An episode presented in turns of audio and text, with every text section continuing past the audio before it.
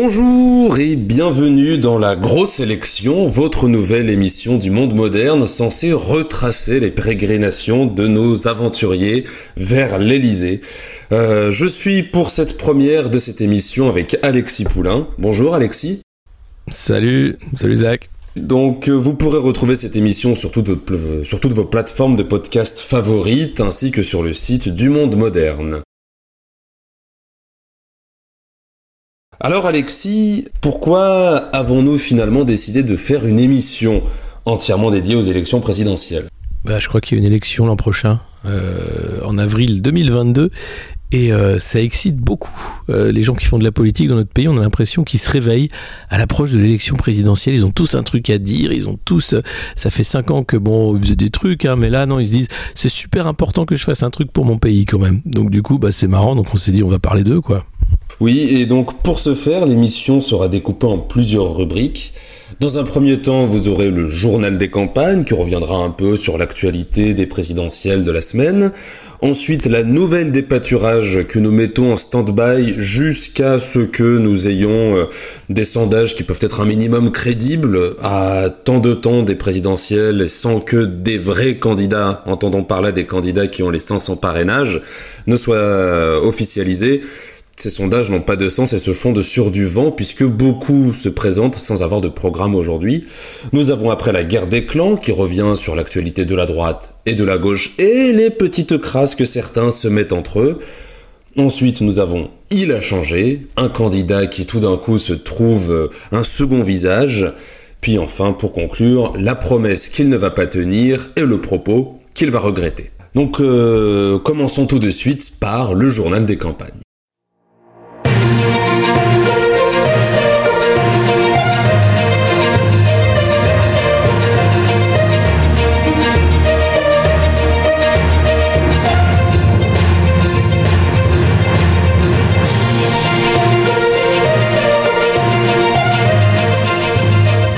Alors, euh, Alexis, euh, j'ai fait les comptes. Nous avons aujourd'hui 36 candidats à l'élection présidentielle. Déclarés, c'est énorme 36, c'est beaucoup. C'est énorme. Alors, veux-tu commencer cette liste? Alors, moi je veux bien. Euh, alors, Xavier Bertrand, Valérie Pécresse, Marine Le Pen, Anne Hidalgo, Arnaud Montebourg, bah, toute la primaire des Verts, donc c'est en fait. Hein. Il y a Piolle, euh, Jadot, Rousseau, Governatori, euh, Bateau, euh, Roussel pour le PC candidat également, Anas Kazib me semble-t-il candidat. on a également l'ancien policier Langlois qui est candidat aussi. après je sais pas ce qu'il en est pour euh, Jacques Cheminade, parce qu'il est tout le temps candidat, donc euh, je me dis qu'il doit être candidat aussi, il hein, n'y a pas de raison. Euh, donc voilà. et, et Jean-Luc Mélenchon, bien sûr, candidat. Qu'est-ce qu'il y a d'autre à gauche Il y en a d'autres. bon, c'est déjà pas mal, non? Si tu veux, je peux compléter tes trous, mais c'est pas mal, c'est dur. Je suis, loin, je suis loin de 36 quand même, je dois être à quoi 15 Alors, pour, pour, compléter ce que tu as dit, nous avons également Stéphane Le ah qui s'est présenté pour la primaire de la gauche, qui pour l'instant euh, est une hypothèse. Nous avons encore à gauche Georges ah Kuzmanovic, président de République souveraine. Nous avons Nathalie Arthaud, nous avons Poutou, nous avons Pierre Laroutourou, nous avons aussi Gérard ah, Filoche. Filoche est candidat aussi. Filoche est actuellement déclaré candidat, à voir ce que cela va donner par D'accord, ok.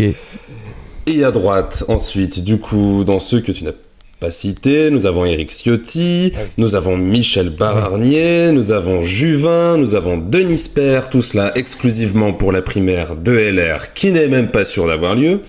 Nous avons Nicolas Dupont-Aignan, Florian Philippot, Jean-Frédéric Poisson, Rachida Dati qui s'était déclaré il y a deux ans sans donner de nouvelles depuis, et François Asselineau. Asselineau s'est déclaré aussi, d'accord, ok. Asselineau s'est déclaré. Au centre, nous avons Jean Lassalle. Ah. Après, nous avons Hélène Toury du Parti Animaliste, nous avons Mariko qui a, fait euh, un petit tour médiatique pour être la première élue transgenre de France.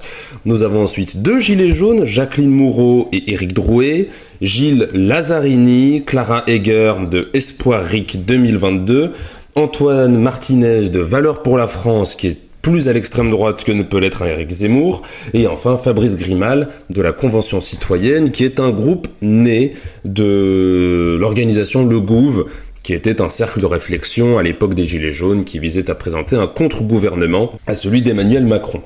Donc cela porte pour l'instant la liste à 36 candidats. Euh, Sans, sans les 500 parrainages. 36 candidats, 36 candidats qui font de la politique parce qu'après évidemment on va pas on va avoir tous les candidats qui vont arriver euh, euh, qui sont là pour faire de la pub euh, ou faire une candidature loufoque. Mais Ouais, là, on a affaire à des candidats euh, qui font de la politique, euh, donc euh, c'est impressionnant. Et ce n'est pas dit du coup en plus que tout cela puisse accéder à la suite, et beaucoup ne sont pas encore déclarés, je pense.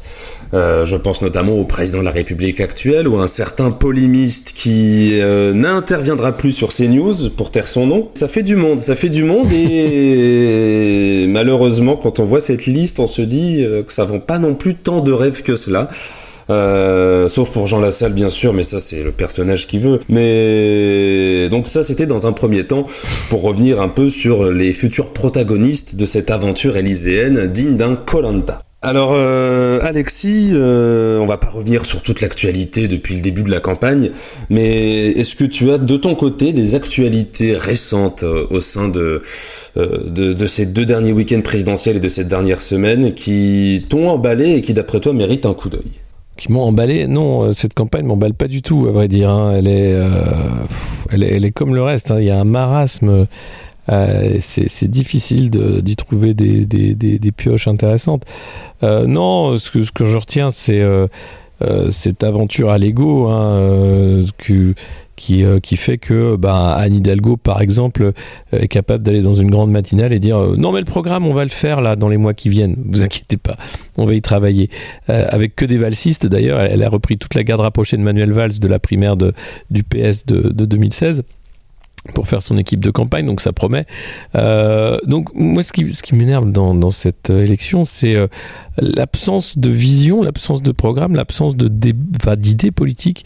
Euh, on est là dans du dans de la compol, euh, la communication politique classique, du marketing, euh, avec le, finalement, on comprend pourquoi les grands partis vont si mal parce que avant ça, il y avait des motions, il y avait justement des débats internes euh, démocratiques au sein des partis pour savoir quelle est la politique du parti, quelles sont les positions importantes sur les, les grands thèmes hein, qui vont être ensuite euh, abordés pendant la campagne. Et puis, si jamais on est élu, qu'est-ce qu'on va faire?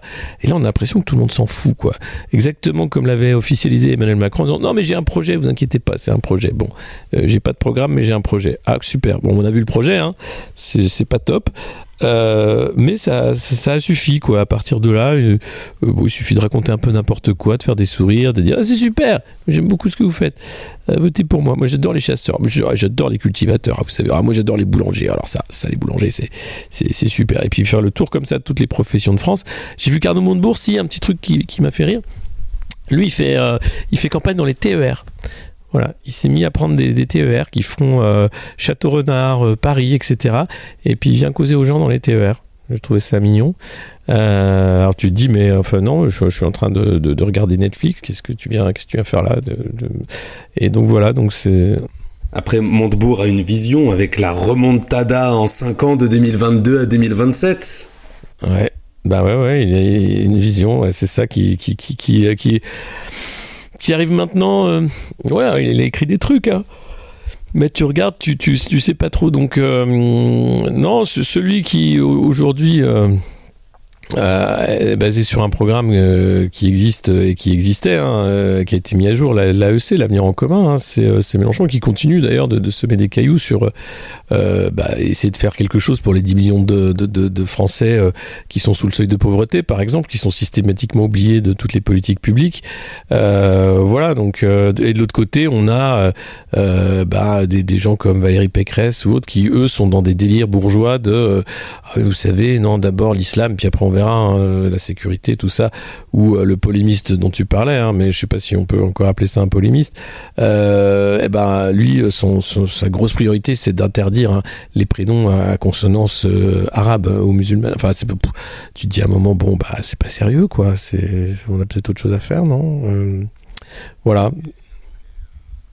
Oui, après, euh, c'est pour cela qu'on est là. C'est pour aussi euh, décrypter et rire un peu mieux euh, que, que ce que l'on a aujourd'hui et ne pas servir la soupe à ce genre, à ce genre de, de, de, de campagne qui, de toute façon, pour l'instant, ne sont que des que de la communication, comme tu le disais. Et d'ailleurs, le fait que tu dis ça me fait, me fait rigoler, puisqu'on a eu aujourd'hui une polémique sur le logo de campagne de Marine Le Pen qu'elle a dévoilé euh, euh, plus tôt dans la journée euh, sur Twitter, qu'elle a dû supprimer une première fois suite à la polémique, parce que les gens trouvaient que cela ressemblait beaucoup trop au logo de Netflix, un peu à l'instar de la campagne que mènent les jeunes avec Macron pour le fameux 5 ans, 5 ans de plus euh, dans une affiche à la les cinq saisons de plus euh, pour une affiche à la Netflix donc on sent déjà malheureusement que la, politique à la française pour peu qu'elle ait existé un jour euh, se dissout dans finalement cet artifice très américain. Déjà, ce sont des références américaines et pas françaises, alors qu'on a de meilleures plateformes pour les séries en France, mais c'est un autre débat. Et, euh, à, travers des goodies, à travers des, des, des, affiches de campagne issues de ce qu'il y a dans la, dans la pop culture, euh, j'ai l'impression finalement qu'on va, euh, après six ans de retard, vivre la campagne de 2016 aux États-Unis, à travers ses outrances, à travers ses, ces, ces goodies, à travers le fait que finalement ce sera que l'artifice et l'apparence qui va priser sur le fond. Et c'est très dramatique Ouais, ouais, mais, mais tous, tous ils, sont, euh, ils se sont fondés déjà. Euh, le modèle, hein, c'était la campagne d'Obama. Euh, première fois où euh, les réseaux sociaux ont été autant utilisés. Ensuite, le porte-à-porte, le côté communauté du porte-à-porte, ça, ça a été répliqué à l'envie. Hein. Macron, c'est son modèle, Obama, donc c'était vraiment ce truc-là qu'il voulait faire. Il a racheté la, la plateforme de, pas de sondage, mais de, données politiques, etc. et puis non, mais ça dit l'utilisation comme ça des codes Netflix, ça montre aussi que le, monde politique, il est totalement euh, sclérosé. Enfin, il est. Euh, euh, il faut voir, par exemple, la, la, série Baron Noir. Je sais pas si vous l'avez vu, qui n'était pas sur Netflix, c'est une série Canal+. Euh, mais justement la plateforme. Voilà. mais on n'a on pas on n'a pas encore de sponsor pour nos podcasts, donc on peut dire des noms, ça c'est pas grave. mais le, le le fait est que dans dans cette série, les auteurs avaient réellement travaillé dans le dans le domaine de la politique, donc faisaient une politique fiction où tout le monde qui avait été passé en cabinet ministériel ou avait fait une campagne pouvait s'y retrouver. Et, et, euh, et, ça montre euh, combien finalement euh, la politique est devenue une scénarisation de chaque instant, un, jeu. Hein. On parle de saison, une saison de plus. Enfin, c'est un quinquennat, ça n'a rien à voir. Finalement, l'État, la fonction suprême, hein, être la clé de voûte des institutions, ils s'en foutent. Ils veulent être une star comme une autre, quoi. Et on le voit bien. Macron, il a cet été utilisé massivement TikTok, Instagram. ses communicants sont persuadés que la campagne va se faire là-dessus. Euh, il veut d'abord euh, essayer de choper les voix des jeunes parce que c'est plus facile d'une certaine façon. Ils sont, ils pas, beaucoup n'ont pas une culture euh, politique. Certains ont trouvé qu'il était cool parce qu'il a fait le truc avec McFly et Carlito. C'est voilà, c'est de la propagande qui est ciblée. C'est-à-dire qu'il a des prises de parole très ciblées pour toucher des publics très ciblés et tous essaye de faire ça, euh, mais parce que il n'y a, plus rien d'autre à faire. On a affaire là à des acteurs euh, qui jouent le jeu de la comédie du pouvoir, mais qui ne jouent pas le pouvoir ou qui n'ont pas le pouvoir. Euh, donc ça peut durer longtemps, hein, mais euh, et je trouve que le, le fait d'être dans une cinquième république avec cette importance de la fonction présidentielle fait que ça rend le truc encore plus sinistre. Enfin ouais, et puis non mais ridicule parce qu'on se dit mais attendez, vous vous rendez compte là euh, l'idée, c'est quand même après d'être président de la République. Euh, c'est euh, c'est peut-être un truc qu'il faudrait, faudrait faudrait plus en fait avoir un truc pareil. Ce serait peut-être mieux d'avoir un, premier ministre qui est responsable hein, devant une majorité parlementaire, qu'elle la sienne ou pas, mais mais qui est vraiment responsable. Parce que le côté pins d'immunité et puis après les grands discours pour dire ah qu'est-ce qu'ils sont cons les Français ils comprennent rien. Heureusement que j'étais là hein, dans la tempête. Euh, J'ai écouté tiens le, le, le bouquin de Sarkozy, Le temps des tempêtes, c'est qu'il en a fait une lecture audio Bonjour, je suis Nicolas Sarkozy et j'ai le plaisir de vous lire Le temps des tempêtes pour Audi. Je me rendais compte que j'attendais beaucoup, toujours des tempêtes. Et croyez-moi, en termes de tempêtes, ces cinq années passées à l'Élysée, j'ai été servi. Mais en parallèle, j'aspirais à la quiétude du foyer.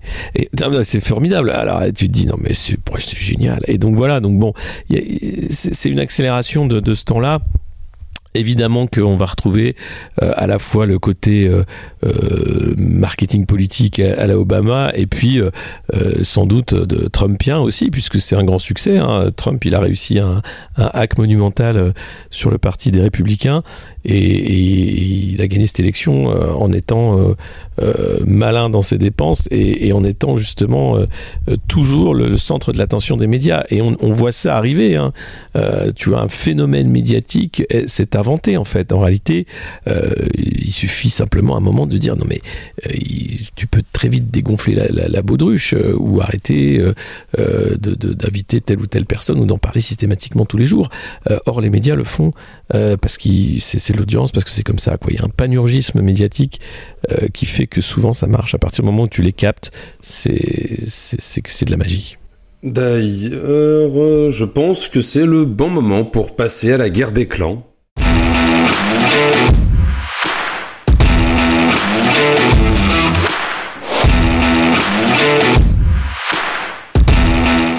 Alors euh, Alexis, euh, cette semaine nous avons eu un événement annuel et euh, très prisé par les, les Français depuis maintenant de belles années, c'est la fête de l'humanité où ce fut l'occasion pour certains candidats, notamment à gauche, de tirer sur certains de leurs camarades et à droite euh, bah, de montrer que finalement les principes communistes commencent à se retrouver chez les républicains, mais nous allons parler de nos amis des républicains un peu après. Donc la fête de l'humanité qui s'est conclue ce dimanche euh, a permis euh, de faire naître une petite rivalité entre Anas Kazib et Roussel où ce dernier a reproché notamment aux dirige, aux candidats plutôt du Parti communiste de ne pas inviter des personnalités comme Assa Traoré, comme Tahabou Hafs, mais plutôt des euh, Gabriel Attal, des Valérie Pécresse.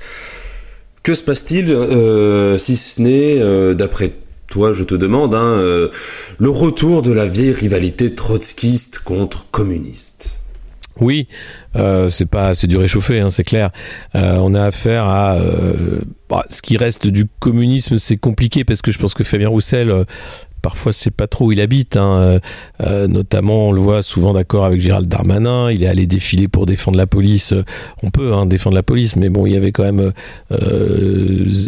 enfin, toujours les mêmes. et, et, il a eu des déclarations euh, encore assez martial en disant euh, ah qu'est-ce que j'aimerais être euh, au second tour pour débattre avec vous à Valérie Pécresse tu vois en disant que Valérie Pécresse était formidable. Donc évidemment il y a un petit souci. Et puis Anas Kazib disait aussi au-delà de pas avoir invité toute, toute cette frange hein, de, la gauche peut dire euh, néo-trotskiste, euh, euh, les, jeunes des quartiers d'à côté, puisque tu avais tous les rappeurs qu'ils écoutent et ils disaient mais pourquoi il n'y a pas des tickets moins chers pour les gens autour de, de la Courneuve, ou gratuit, même gratuit euh, et pourquoi euh, finalement euh, on paye 30 euros pour croiser Gabriel Attal et Valérie Pécresse dans, à la fête de l'humanité quoi. Ça fout un peu les boules quand on est communiste. Donc donc évidemment il y a, eu ces, petites questions. Puis c'était une fête nostalgique un peu parce que c'est la dernière année qu'elle a lieu à la Courneuve. Après ça elle va déménager dans l'Oise il me semble. Donc pour beaucoup c'était un peu un peu une, drôle de dernière euh, euh, fête de l'humanité dans, ce lieu-là historique.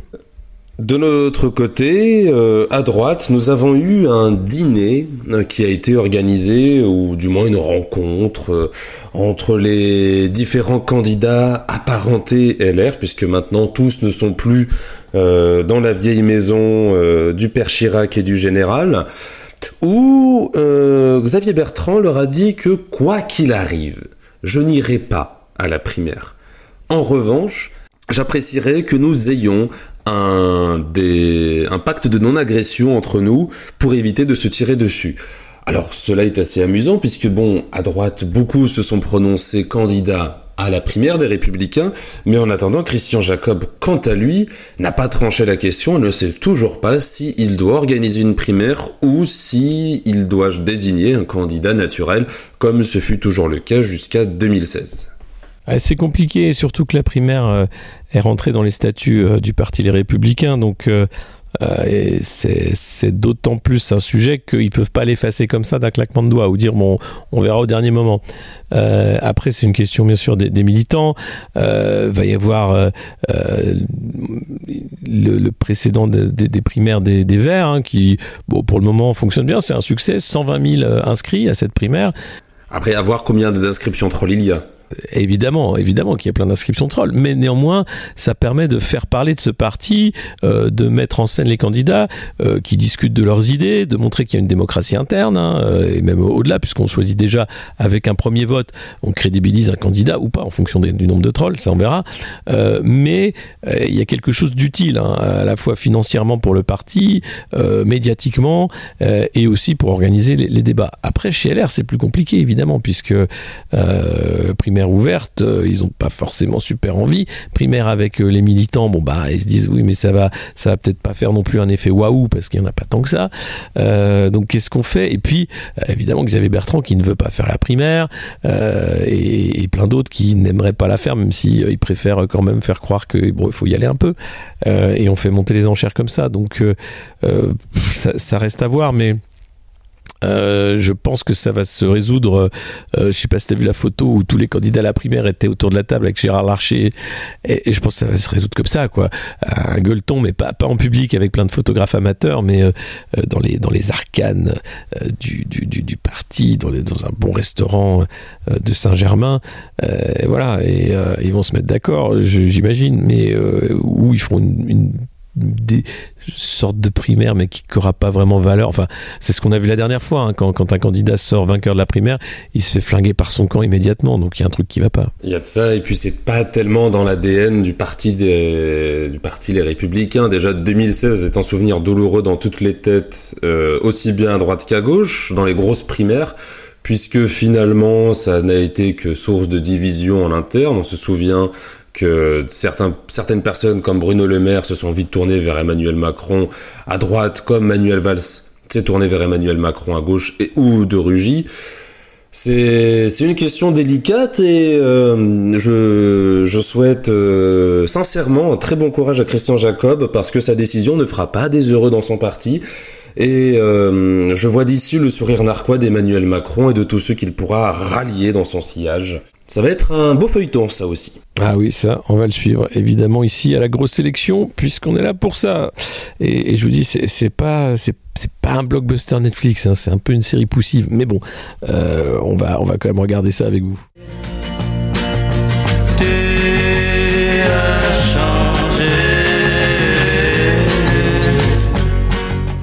Désormais, nous sommes dans la rubrique Il a changé. Alors, pour cette rubrique, Alexis, j'ai fait un choix. Euh, tu me diras ce que tu en penses. Peut-être que tu as une autre personne en tête. Mais j'ai pensé à Michel Barnier. Euh, Michel Barnier qui avait été désigné négociateur du Brexit pour euh, l'Union européenne, qui est donc un technocrate bruxellois convaincu, euh, amoureux des valeurs du drapeau bleu aux deux étoiles, qui désormais veut tourner le dos à la justice européenne, alors aussi bien la Cour de justice de l'Union européenne que la Cour euh, européenne des droits de l'homme. C'est un virage à 180 degrés que nous a fait le père Barnier. Bah ouais, parce qu'il essaye de choper euh, les voix de, de, son copain Lolo, Laurent Vauquier. Euh, il se dit, bah, quand même, moi je passe quand même pour le, le Macron de service, hein. je suis quand même l'européiste qui a négocié le Brexit. Mais du coup, il n'a pas compris qu'en faisant ça, il se coupait de toute sa base. Les mecs qui étaient contents en se disant, mais justement, c'est Macron en mieux, c'est Macron vieux.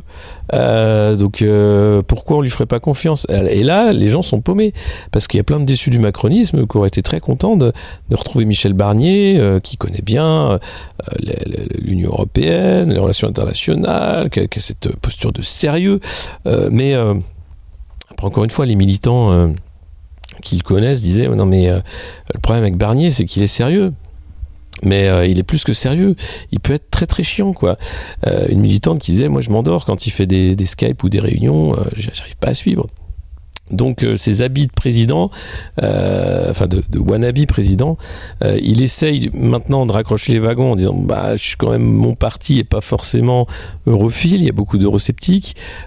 comment je peux faire pour essayer de faire une synthèse? Sauf qu'il l'a fait beaucoup trop rapidement, les gens comprennent pas.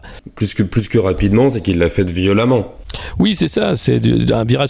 Alors après, tu peux lui dire, bah non, mais après, on peut dire, bah, peut-être parce qu'en fait, il sait de quoi il parle et qu'il était dans un rôle, un devoir de réserve quand il était responsable de ces institutions-là, donc il pouvait pas dire, et que maintenant il balance parce qu'il peut le faire euh, et qu'il a envie de changer les choses. Ça peut être aussi une, forme d'honnêteté. Oui, après, moi j'ai entendu des euh, d'amis qui sont euh, encartés aux républicains, qu'apparemment sa candidature serait plutôt une candidature un peu de contre-feu, il y a également de contrepoids. Euh, pour permettre également de faciliter la venue d'un Bertrand qui partage plus ou moins les mêmes idées, c'est-à-dire je suis un peu souverainiste quand il le faut, je suis très europhile quand il le faut, qui malheureusement n'a pas ce statut qu'a Barnier, qui est comme tu l'as dit le Macron vieux, si tant est que Macron a été jeune un jour. C'est c'est, il a changé, il a changé, le, père Barnier. Celui qui défendait le oui en, en 2005 euh, se voit désormais presque à soutenir un Frexit, euh, loin de la jurisprudence européenne. Ça serait presque une promesse qu'il ne va pas tenir, ça, si vous voulez mon avis. Alors ça, la, la, la course à la promesse qui va pas être tenue, il y en aura un paquet. c'est d'ailleurs, on va y passer dès maintenant.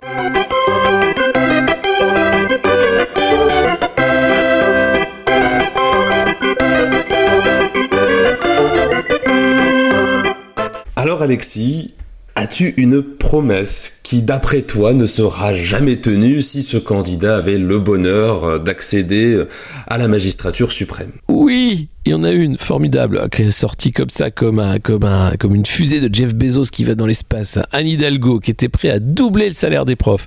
Bon, bah déjà. Oh bah on a la même. Ouais, bah oui, c'est quand même impressionnant quoi. Bah déjà, en trois jours, hein, elle est passée de doubler à ouais, non mais bon, c'est pas vraiment ce que je voulais dire. Donc déjà même la promesse, c'est déjà plus une promesse. Donc autant te dire qu'une fois élu, c'est plus rien du tout. Mais c'est quand même assez génial de voir les, de quoi sont capables les, les candidats quand euh, ils veulent être élus à sortir des énormes euh, bon, pourquoi pas, hein, c'est le jeu, mais c'est quand même. Il euh, faut arrêter de prendre les gens pour des jambons, quoi. Après, euh, de toute façon, elle s'est faite très vite rétoquer par la France insoumise, qui a dit, bah, on s'en fout de hausser les salaires, puisque de toute façon, ce qui compte, c'est de recruter massivement et de donner des moyens matériels aux enseignants et aux écoles. Donc finalement, le vote des enseignants, puisque eux-mêmes ont soutenu derrière cette idée-là, n'est pas aussi facilement acquis que sur euh, un ajout de 2% sur le, bulletin de paye, euh, le bulletin de traitement de, de nos enseignants.